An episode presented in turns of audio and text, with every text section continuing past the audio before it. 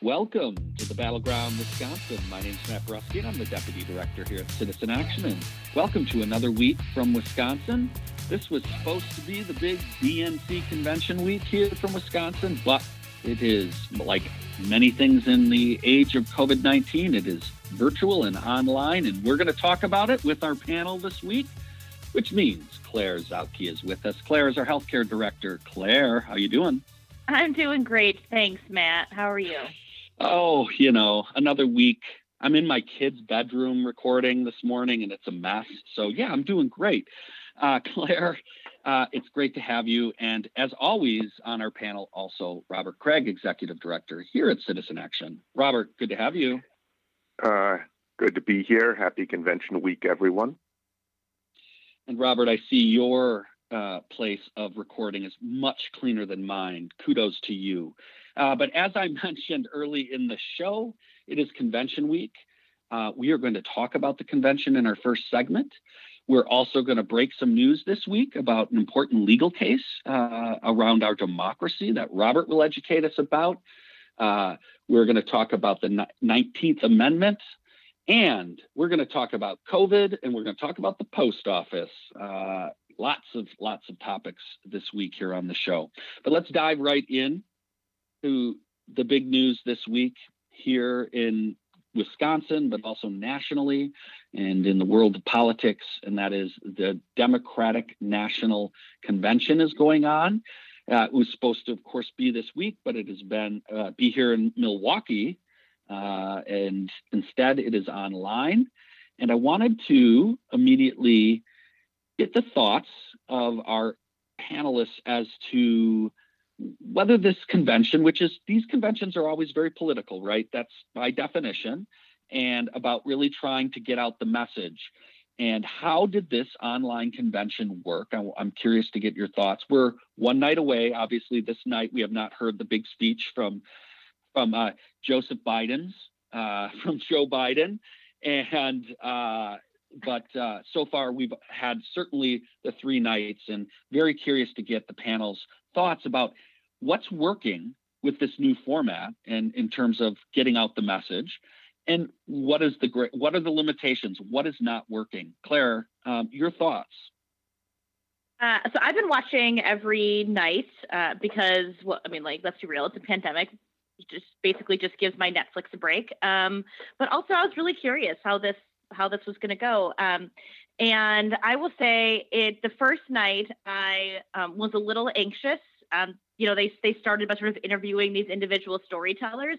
And as an organizer who's run a few webinars um, over Zoom that were broadcast live um, since this pandemic started, I had this moment of anxiety where I realized they were putting these regular people on national television and they could just say absolutely anything. And it made me anxious, but everybody did great. Um, so I think in general, it's actually going incredibly smoothly, and it is significantly more engaging than I thought it was going to be. My favorite part um, actually turned my least favorite part of the convention into my favorite part of this convention, which was the roll call of the states. Usually at a convention, when they do the roll call of the states and every state formally casts their votes um, for the presidential nominees, it's it feels like the most interminable part of any convention. You're just like sitting there watching them pan to different parts of a convention hall. It takes forever. And you're just like, oh my God. And especially if, if you're from a state like Wisconsin, that's at the end of the alphabet, and you, you got to sit through the entire thing to get, you know, a two second glimpse of your friends that are inside the hall. But this, this time I loved the way that they went to all the different states. And it was so interesting to see, you know, um, each state, who they chose to deliver their message, what their little spiel was before they cast their ballots, the significance of the location that they chose to give their little spiel. Um, I, I just found it incredibly charming, engaging, lovely. I was, I, it turned my least favorite into my most favorite part of the convention. So, Claire, it's very clear uh, this convention worked for you as a, a Democratic Uh, partisan. You seem pretty motivated. Uh, Robert, your thoughts? I think you have to bifurcate it by audience. That is, for a television audience, yes, of course, it's way better because it's produced for television And a convention was an, is an attempt to cover something that's not really for television. That's something that grew up in the nineteenth century at the beginning of, of mass-scale political parties. And so for a television audience, it's possible to create much more engaging content. See, trying to see what's happening in a room with individual delegations doing the roll call versus being able to go to each state and see a different spokesperson in some sort of interesting terrain or locale. That's way more, that's very interesting. And I agree with Claire that the roll call was great. And in fact, next week you'll hear we're doing an interview with Jason Ray, Wisconsin's own, who, uh, the, uh, the secretary of the National D N, Democratic National Committee, who ran it on national T V, ran the roll call. So we'll we'll be talk we'll be talking to him next week. Uh, I would say that I agree with Claire. It was really interesting to go state by state, and I I. There are a lot of great states. I can't name a winner, but I got to say to our good friends in the Go- Golden Gopher State, really, Amy Klobuchar is the best you can come up with for that fascinating and diverse state. But aside from that, I thought a lot, I thought New Mexico was great, but a lot of them were great. Alaska, a lot of the kind of Western states had uh, very interesting people uh, actually do the roll call for their state. Yeah, I, so, was, I thought that... Uh... Um, Matthew Shepard's parents speaking for um, was it uh, were were particularly compelling from um, from that point of view. So, as we mentioned, this is obviously this is a convention that is also to try to speak to the broader public. Um, ratings are down. Uh, the first night ratings were down about a quarter. The second night they're off about half from twenty sixteen. So. Uh, clearly, uh, less people are tuning in, which in some ways I was a little surprised. I thought given COVID, a lot of folks would be, you know, more at home and potentially uh, like Netflix watching on T V. But the numbers are down. Um, and of course, the Republicans, and I, I do want to get uh, the panel's thoughts on Wisconsin. Okay, this was going to be here in Wisconsin, and it was going to be here because Wisconsin is a swing state, and we know it is. We talked about the Marquette poll last week. We expect this race to be close. And uh, the Trumpites are here in the state, and they're trying to make a lot of the fact that the convention is all virtual and also that Joe Biden isn't here. Uh, Pence was here yesterday saying it's uh, over six hundred days uh, since Biden's been in the state. So, uh, and with the ratings off, um, your thoughts on, you know, has this, you know, has how how has this impacted maybe in Wisconsin? Uh, do we do you know do we think uh, clearly clearly there's been an impact with the ratings? But just to get any further thoughts about some of the downsides of the you know this convention and being virtual. Well, it's a downside for Wisconsin because it would have been a Summerfest plus thing that would have made Wisconsin a national spectacle, and there's nothing Wisconsin likes more than to be really noticed on a national scene. So that's a shame. And that's that's true of a lot of states. I'm not just saying Wisconsin, but Wisconsin's very interested in that.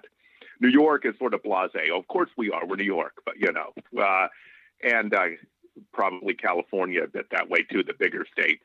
Um, It isn't the same experience for convention goers. I mean, people go through this really uh, elaborate process to be there, and now it's like it's all virtual and you can't really do anything. And I'm sure that's true of things like platform committee and rules committee. They're usually a big deal. Uh, I think it's a little bit of a liability. I do not know how much. Yes, Pence was here saying how many days. Do people, do most voters really think that you have to be there in person during a pandemic? I mean, that's the question. They're appealing to some sort of notion of being present that is physically unsafe. And it's very interesting how disciplined Biden's been about it. Biden's gone very few places and uh, is wearing his face mask, and they seem quite confident in that. I think the other thing about what worked, quite frankly, is they had uh, Barack Obama and Bill Clinton carry the negative critique, and they had uh, war, and that frees up Uh, Kamala Harris and now Biden tonight to be much more positive and not have to go on the attack on Trump. Fascinating to use Obama that way, who never does that and never always sees himself above partisanship, but gave a very, uh, talked about democracy being at risk last night. Claire, your thoughts on any maybe negative thoughts uh, or implications here in Wisconsin? I'll say that, you know, the it, to Robert's point, it is a convention, right? Um, and so it's it's impossible to make it just like compelling television. And so it does come off a little bit like a webinar sometimes. And um, like I said, I thought the second day was much more engaging and compelling than the first day. And so I'm not surprised that some people maybe watched the first day and then were like, this is not for me. I'm not going to tune back in again. Um, It certainly is a shame for Wisconsin, and I'm not saying anything. It's opportunity to sort of be in the national spotlight, um, and deservedly so. Oval um, that they that we played in twenty sixteen, and every you know every poll, every pundit believes it will continue to play this electoral cycle. Um, that that we didn't get the event here. That said, I you know I'm proud of of the party for behaving responsibly. And with that, we are going to take our first break here at the Battleground, Wisconsin.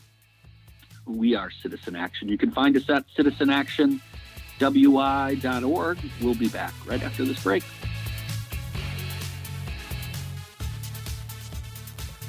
Welcome back to Battleground, Wisconsin.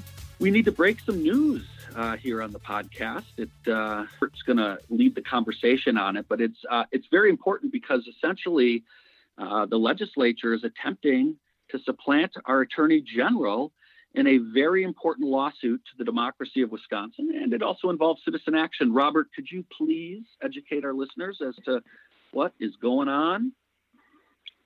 So we've been talking to you for years because this court case has lasted this long. Federal court case, uh, it originally was successful in Uh, striking down the early voting restrictions and residency, residency restrictions that Scott Walker and the Republican legislature put in. And then it also struck down the lame duck requirements that were similar, though not as, they weren't quite as draconian because they were trying to pass legal muster. And then all of a sudden was overturned by a right-wing appellate court panel uh, restricting early voting back to the lame duck standards just a couple months ago, which was big news. Now, one part that we mentioned then that hasn't been very well reported is that the uh, right-wing panel did remand back to the federal district court judge, James Peterson, who, who uh, had ruled in our favor previously, the question of whether the photo I D requirements actually are accessible to people so they can actually get photo I Ds in Wisconsin. And they've empowered him to make that decision. And there's a very good chance that he is going to go and make it much easier to get a photo I D because we made a very good case, our lawyers did, on those grounds.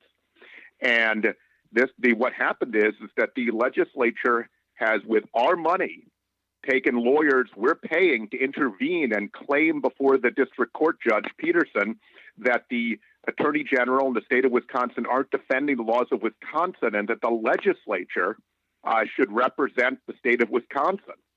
And that motion is pending. Uh, our, our lawyers were a scathing response. So did Attorney General uh, uh, Josh Call as well.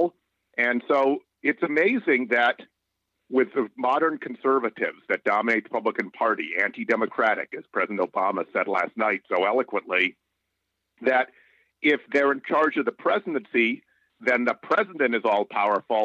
If they're in charge of the legislature and not the governorship, then the legislature is all powerful. It's just amazing. It's all about power and there's no principle. If it was the other way around, they'd be claiming gubernatorial supremacy. We all know that.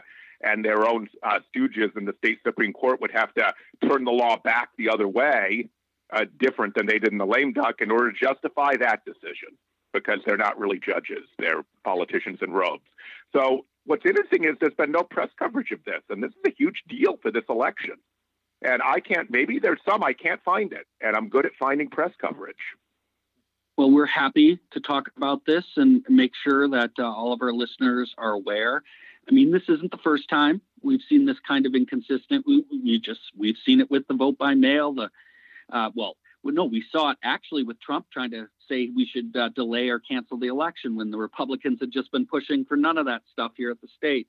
So the lack of consistency on their side is uh, not anything we haven't discussed before. I remember back in the day, they used to be for local control.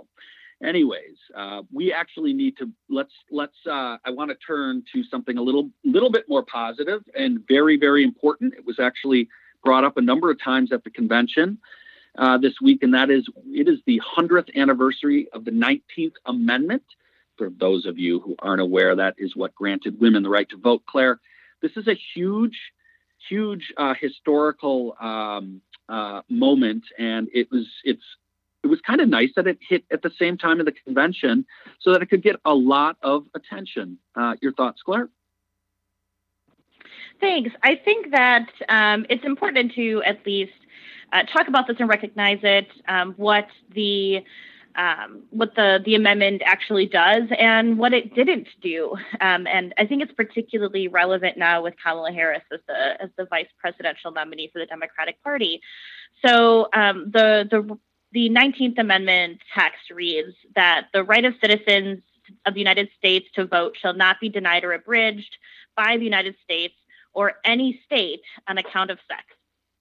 And, um, you know, certainly we um, we say that this, you know, granted women the right to vote in the United States, but certainly we know that, you know, this didn't didn't grant anything. You know, women women fought and died hard um, for this right, um, and for that right to be acknowledged, um, not granted. It always exists. It just wasn't acknowledged by the government, I would argue.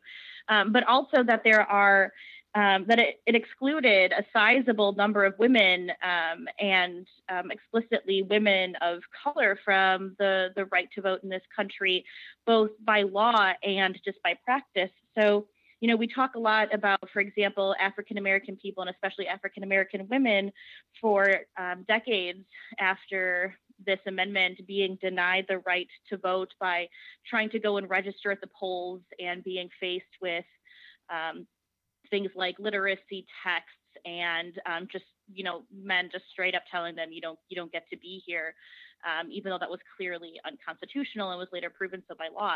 But what we don't talk about a lot is that there were a lot of laws that explicitly prohibited women still from voting. So, for example, Um, I read this text of the amendment because it says that any that the federal government or states cannot deny um, women the right to vote. But in Puerto Rico, for example, they were a territory. And so women in Puerto Rico still could not vote for many years after um, this amendment passed because the, the constitutional amendment didn't cover them. Um, Native American women for decades after this also were often uh, were denied the right to vote because they were considered maybe residents of a reservation or wards of a state and not as citizens of the United States or as residents of a state in their own right. And Asian American women did not have the right to become naturalized citizens for decades after this. It wasn't until nineteen fifty-two that Asian Americans were allowed to naturalize and become citizens, which means that they also, many, many, many of them were denied the right to vote. And I think this is relevant because in nineteen fifty-two, that's when Asian American women gained the, Asian American people, but women in particular, gained the right to become naturalized citizens. Kamala Harris's mother immigrated from an Asian country, India, in nineteen fifty-two. Which means we have a vice presidential candidate right now whose mother immigrated only six years after to the United States after Asian American women gained the right to become citizens. And that is that's something that chokes me up when I think about it. It also helps provide perspective to just how historic uh, this election was and why uh, it's a big deal this week. Uh, Robert, your thoughts? Right. It is a big deal, and I agree with everything Claire said. It is fascinating. The right to vote started with white men with property, and it's been expanded out gradually, and it's not always been a uh, straight line, a straight curve towards justice. It's gone back. African American men got the right to vote, and then it was taken away when the South was allowed to to do Jim Crow after the Compromise of eighteen seventy-seven to avert, avert what they thought might be a second Civil War. Uh, and then, so therefore, the nineteenth Amendment, which was hard fought, really was only for white women at the time, uh, it, it, fully anyway. And it, you had to fight through all sorts of prejudices. Uh, there, and we have to remember that now because we're another time when we need to do new things, and that shocks people. There were also the notions that women were emotional and weren't going to make rational decisions and couldn't study public policy and all of that. And we now know, particularly if you're a Democrat, that women are the most rational voters. In fact, we are, the Democrats, a sixty percent female party. There's a huge and still growing gender gap where men tend to more be conservatives, especially white men, and uh, Republicans. And so issues like healthcare are only issues because we have women voting. And so it's very important to bear in mind it also could be taken away because um, a, a right-wing movement in this country that is trying to hold power undemocratically and doesn't have any uh, concern for democratic norms. And as I had one critique of uh, President Obama last night, he made it too much about Trump and not about the fact that Trump is the head of a movement and a plutocratic group of right-wing billionaires and corporate leaders that see their interest and their huge tax cuts and everything else as so important that they're willing to undermine the most fundamental thing uh, there is about being an American, that that is to have a functioning Republican form of government, small R Republican. And Claire's right. Everyone had these rights all along. It was a question of whether they're protected and acknowledged. And there are still a lot of other rights that need to be acknowledged. But just remember, when you have doubts about whether we can do with fewer police, all the doubts that people had about women, and women led it. I can just tell you Woodrow Wilson, because I wrote my dissertation and a book on him, he converted and signed it because his daughters lobbied the heck out of him uh, to say he was being a hypocrite.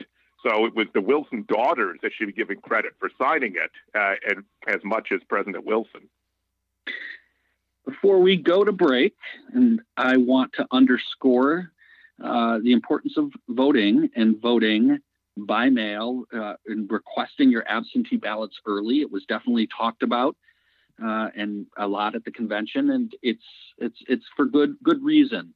We're going to talk later in the show about some of the stuff that's been going on at the post office and opportunities to get involved uh, this weekend in supporting the post office. But folks, uh, please put in request your absentee ballots. We'll have a link here in the show uh, to go online and, and get your ballots requested. Uh, the ballots will be going out around September seventeenth, and we're encouraging you to try to turn those around as quickly as possible. And uh, there'll be a lot of drop boxes. Milwaukee announced this week, and uh, they're getting uh, started with installing fifteen new drop boxes, and they're going to be going up in a lot of communities. Uh, and those are great places where you can go drop them off if you're at all concerned about the post office in terms of getting it back in time. But with that, we got to take a break. We are Citizen Action. You are listening to the Battleground Wisconsin podcast. When we come back, we're going to talk a little bit about some of the stuff that's been going on around COVID nineteen, including uh, our impact on our economy, but also schools. We're going to talk more about schools and how are schools reopening and how do they do that safely. We'll be right back after this break. Welcome back.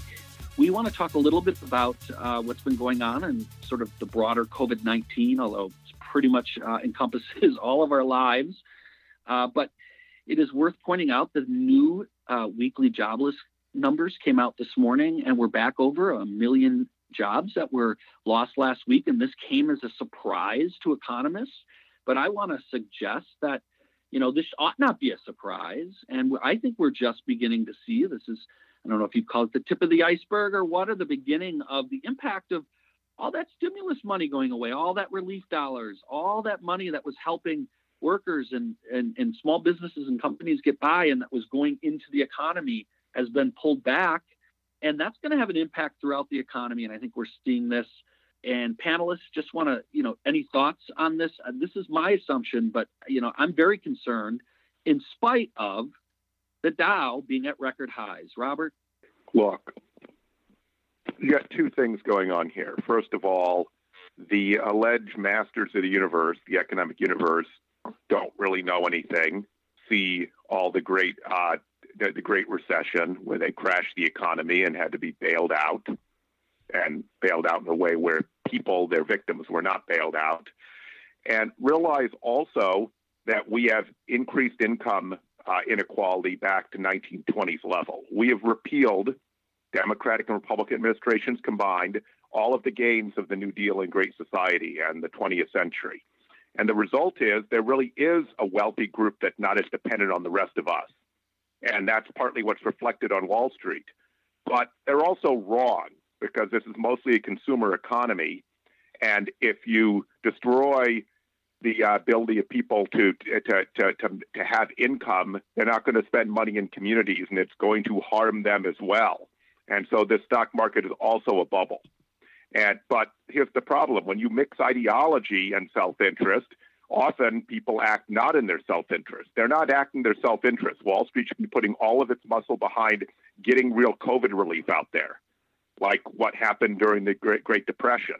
But instead, they're acting as they were in the in the late twenties and early thirties, like the uh, like Finance Capital and like the Hoover administration acted, and therefore they're making the situation worse. And they'll be the first to demand to be bailed out once they crash the whole thing. So democracy needs to step in, because you cannot turn over an economy to these folks. And by the way, even if they could keep the economy great while people starve on the streets, we shouldn't want that. This, this a country is for average people, not for this uh, plutocracy, this top top top uh, zero point one of one percent that is dominating our public policy. Claire, your thoughts?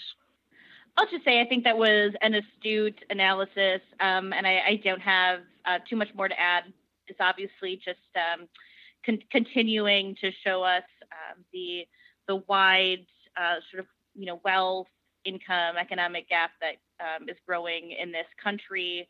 Um, it existed long before COVID, and this you know pandemic is just exacerbating it. Uh, so. so, I, I, so- So, Claire, actually, I do want to get your thoughts, because what is also impacting this is our ability, right, to have schools reopen.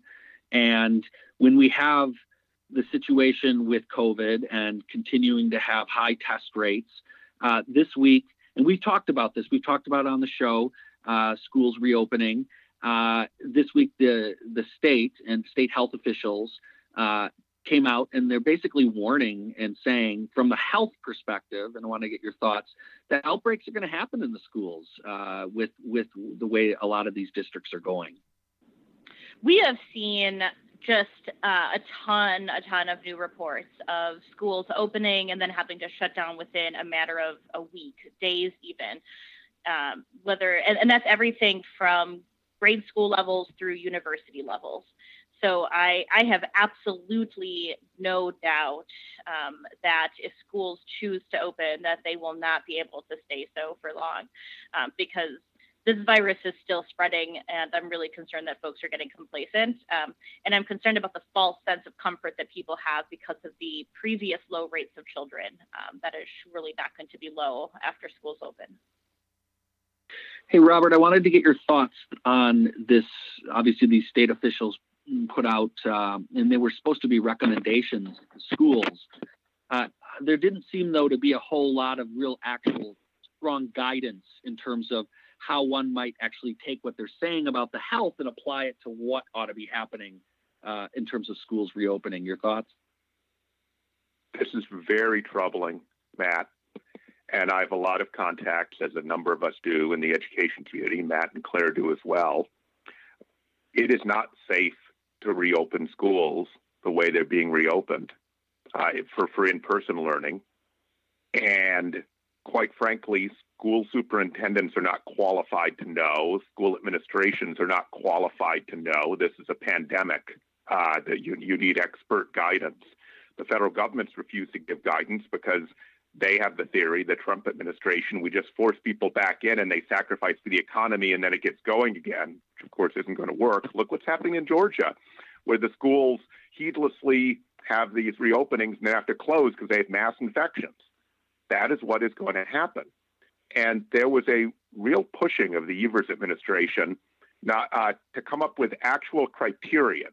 Now, he actually has the power to make them mandatory, but that wasn't even the ask. It was make it clear what you have to do, make them clear criterion. And that's what a lot of people in the education world thought was going to come out. And then it didn't. And perhaps there's some good reason for that, but this administration doesn't good, do a good job of communicating that. So I don't know it. And I'm trapped following the pandemic very closely and you know, and, and are connected to public health and healthcare world greatly. So I don't understand what they're afraid of. We're not talking about, I mean, in fact, I think you could make a push that they should make them mandatory.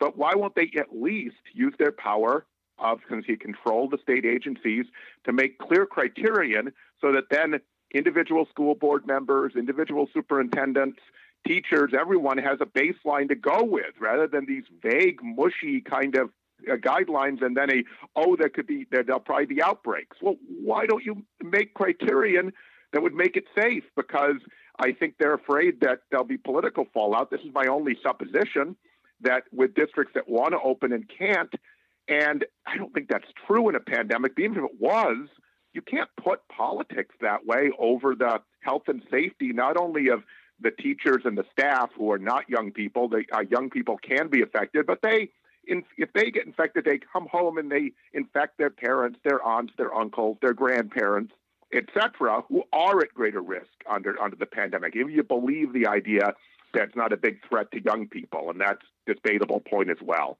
So maybe there's a good reason, but it's not been communicated to me. And I, I'm becoming very frustrated. I was in the Journal Sentinel this week comparing the boldness of Biden right now and finding common ground with Bernie Sanders and Elizabeth Warren, and the uh, lack of boldness coming from state Democrats, uh, not only the governor, but where's the state legislature on this, on the Democratic side, the leadership of the state legislature? Holy mackerel. Claire, your thoughts? Yeah, uh, I, I mean, I've been saying, I've been saying for a long time that uh, the the dearth of leadership uh, by the state legislature is shameful. Um, I, I would imagine that all of our listeners agree with that. And the fact that um, they, they seem to be totally unfazed by the fact that sixty-five out of our seventy-two counties are classified as having a high level of coronavirus activity, which means that there is significant sustained community spread in those um, in those areas. And uh, if I were a legislator and that was happening in the counties in my district, I I would be thinking, this is my responsibility to try to get this under control. I can't just put my fingers in my ears and pretend like it's not happening. Um, and of course, that sustained community spread, to Robert's point, is exactly what means that there will be cases in schools. And so to to be um, sort of silent and and be um, avoiding your leadership responsibilities on both of those issues means that the effects of the virus are just going to keep compounding. I was going to say, these are super spreader events, a lot of them that are about to happen, to Claire's point. Uh, and, and daily, right? Daily, and that these folks then go back home. It's it's it's it's very scary. And you know, I'm My my son is in class right now above me, because Milwaukee schools are all online. And the thought of him going into Rufus King High School right now every day and then coming home is not at all appealing, and just seems awful, awful decision. And I just wanted to point out, and Claire, I don't know if you have any thoughts, but there seems to be, we're seeing a decline in testing in the state at a time when it seems like we ought to have more testing. And, yes. and this is just terrifying. Yeah, yeah, no. Um, it was it was printed in um, in some newspapers this week that the amount of testing materials and capacity that we have in Wisconsin right now is something like a quarter below where Governor Evers would like it to be in his Badgers Bounce Back plan, um, which which means that, you know, we are going to be facing this sort of spreading situation at a time when we just maybe even don't have the capacity to to trace the way we would like to.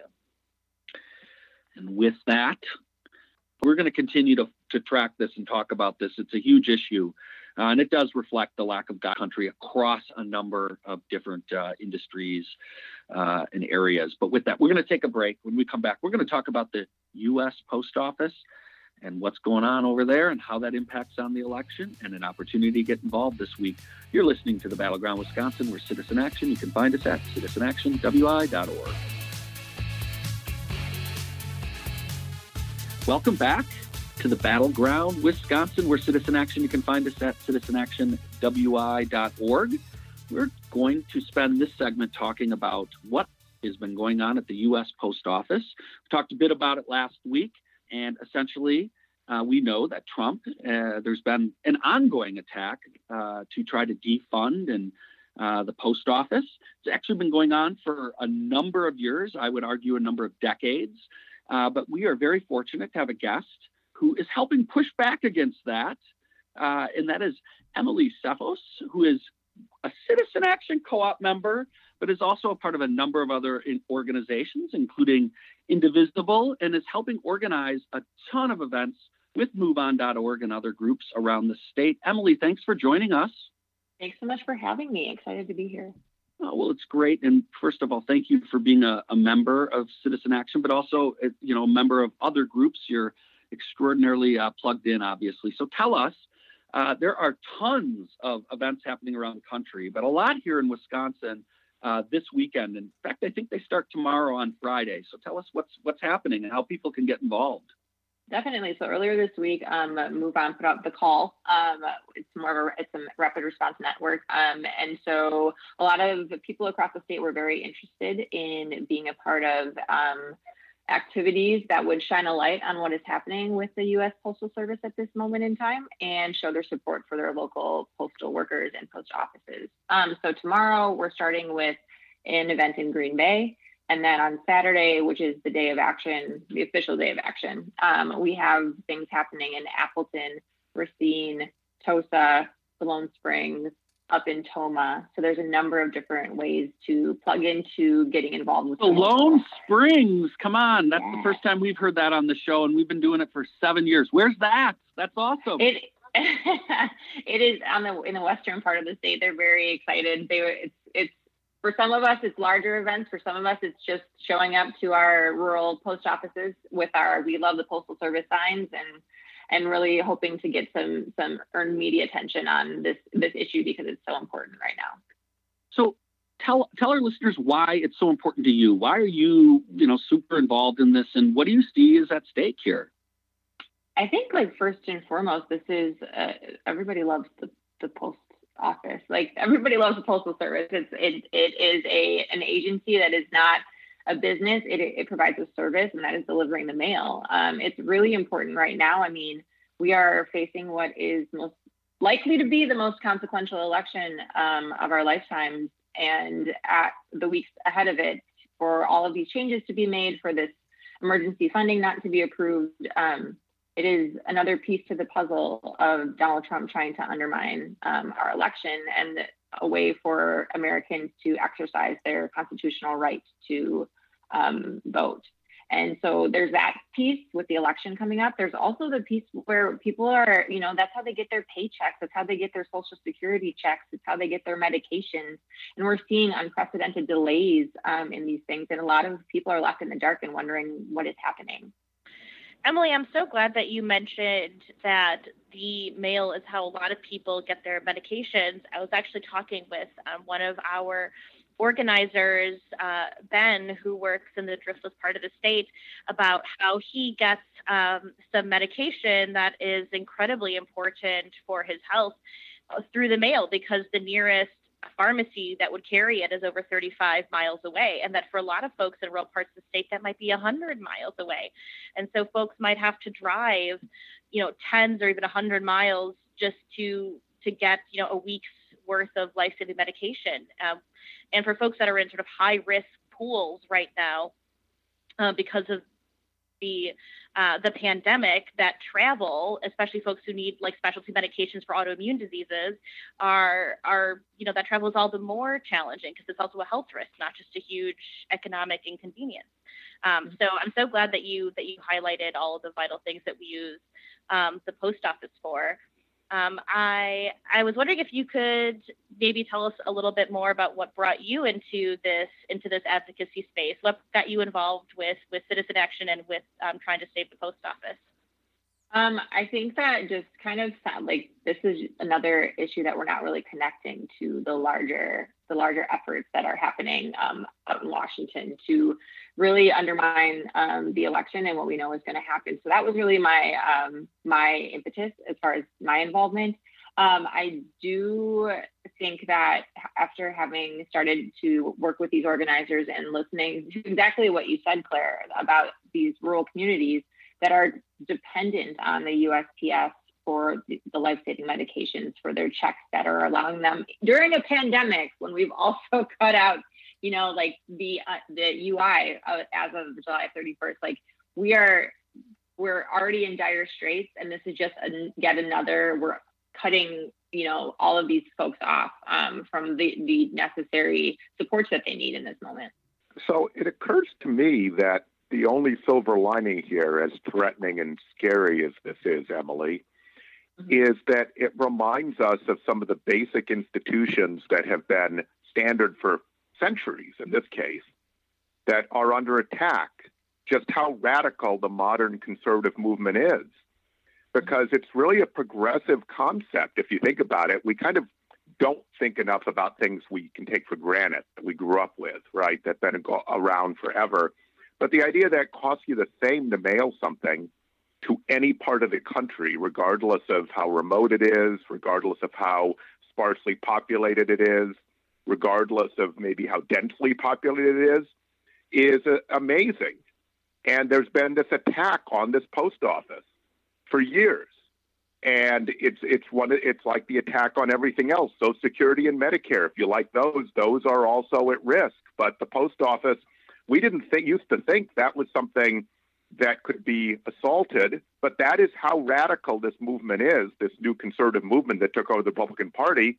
And we didn't used to think a president would actually try to intervene and prevent uh, people's votes from being delivered. Rather than in a pandemic when you obviously for safety need to mail, do more mail voting, actually funding that and making it possible. And now they seem to have flipped to this argument, if you turn on Fox News, that, oh, well, it just, there's no way you can handle all these ballots, and though, therefore that's unsafe, and the post office has failed and loses money, et cetera. So they're doubling down the post office attack, but then saying somehow that we need to keep voting rules and requirements that are and po- post office capacity that is doesn't work in a pandemic, that we shouldn't adjust to an emergency. It's like not adjusting to World War Two by changing the way you operate. I mean, do you feel like this is a broader kind of threat to fundamental values, progressive values, which are American values?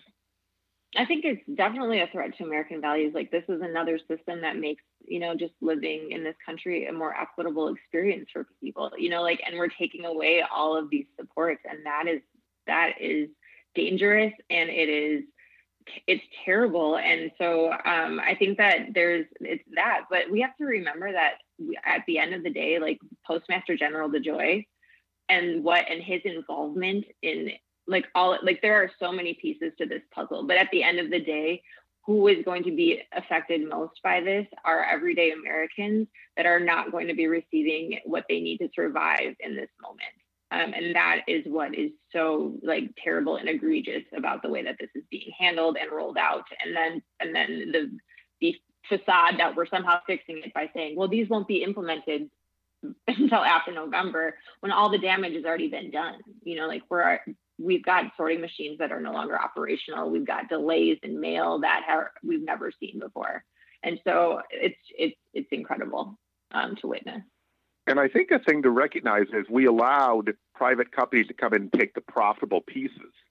And then mm-hmm. we say, oh, it's not profitable. Well, yes, it's it's not all profitable because it's a, as you say, it's also a service, because it's not profitable to make a mail, uh, an, an envelope, a first-class letter cost the same to mail across the state of Wisconsin or just across the city as it is to to, to, to send it to Wyoming, right? That has to mm-hmm. be subsidized.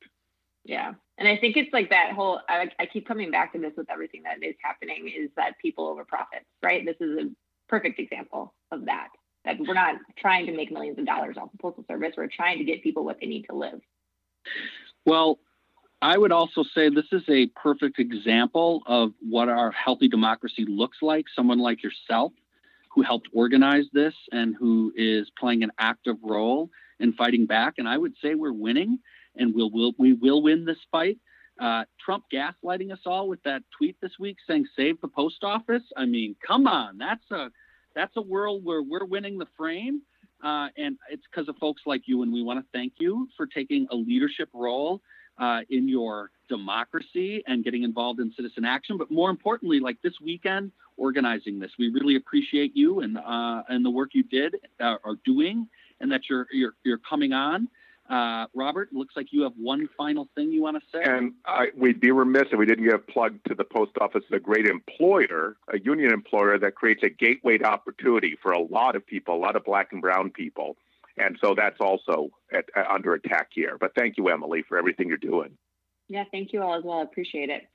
And with that, we have to wrap up this Battleground Wisconsin podcast. We want to thank Emily for joining us. And as always, want to thank Brian Woolbridge, our producer, for making this happen from all of our homes every week.